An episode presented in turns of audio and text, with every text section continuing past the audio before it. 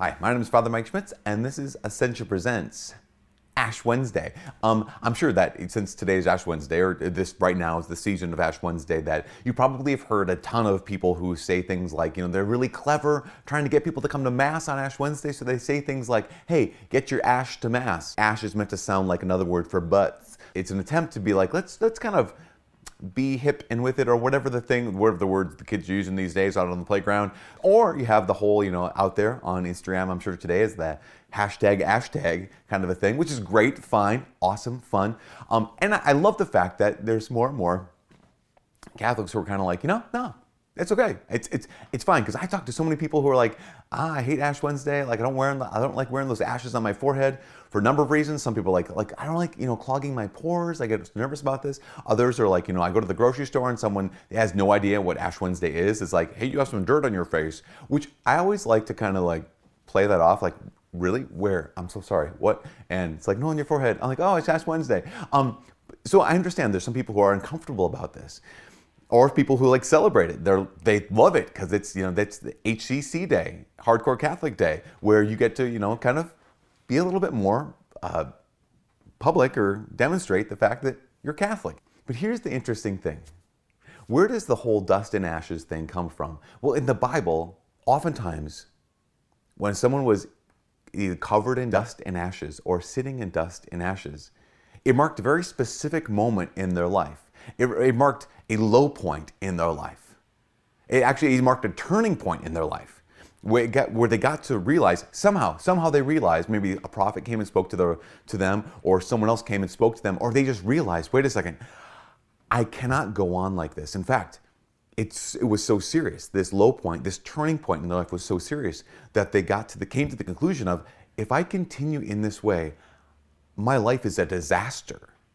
If I continue living the way I live, my life is, is in ruins. I'm going to die like this. And that's, that's what the ashes are about. You know, that whole notion of like, all of us are called to get to the place where we realize there's something, I need to repent. Like, I need to change, a turning point. That awareness, that awareness of the, there, I, there's something I need to repent of. It has a twofold purpose, I think. And that twofold purpose is just like just what um, I think St. John Paul the Great talked about in his theology of the body. He's, he mentioned this. He mentioned that at the moment where uh, the man and the woman fell after eating the fruit, their eyes were opened, he called it the entrance of shame into human existence. Up until then, there was no shame. In fact, it says in the end of chapter 2 of Genesis, it says, the man and woman were naked, and yet they felt no shame. But then there was the entrance of shame. And he said, shame has a twofold purpose at that moment. On the one hand, they need to cover themselves up. There's a sense of like there's something wrong right now. And that's the kind of shame that most of us experience. It's the kind of shame that most of us feel when we've done something wrong. And he says that's one sense, that's the negative sense of shame. But the other sense of shame is why are they covering up? They're covering up because they realize there's something beautiful here. There's something good here that's not being honored. There's something good here that's not being loved. There's something good here that's not a gift, but is simply grasping. The twofold sense of the entrance of shame. I think the same thing is true when it comes to that knowledge of needing to repent. You know, there's people who say, like, I don't even, I don't even know what I would repent of. I don't necessarily think that's as much numbness to their sin as much as it might be they have no idea how incredible they're supposed to be. Ash Wednesday, this day that we wear these ashes on our forehead, really what it's meant to be is a moment where we realize something is wrong in the world. It's not supposed to be like this. Ash Wednesday is the day when I look in my heart and say, there is something wrong with my heart. It's I'm not supposed to be like this.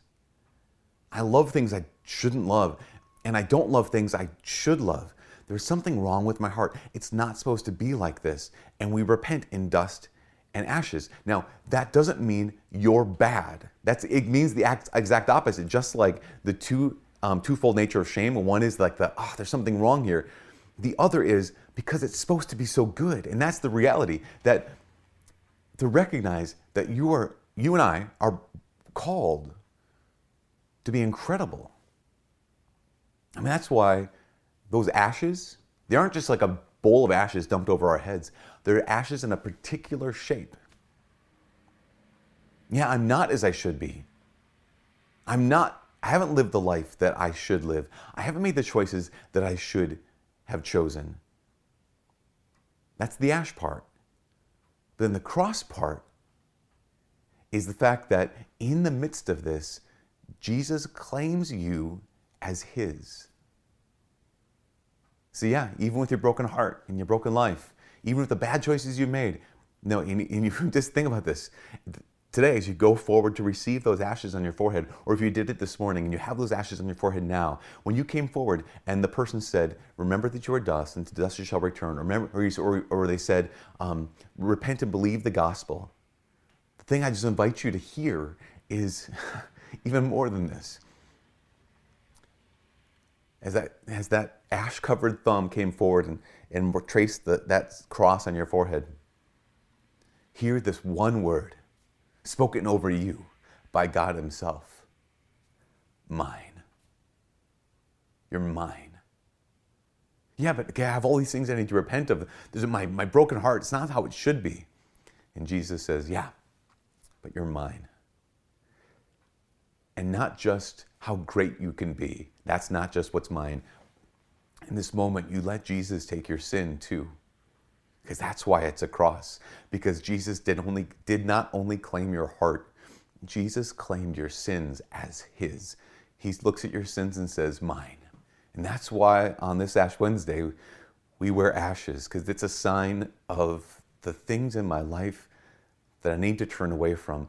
But those ashes are in the sign of a cross, the shape of a cross, which is not only the image of the thing that I'm turning towards, it's also the price tag that Jesus was willing to pay to win your heart back. Because no, your heart isn't like it should be, but it is good. And apparently, God believes that it's worth dying for.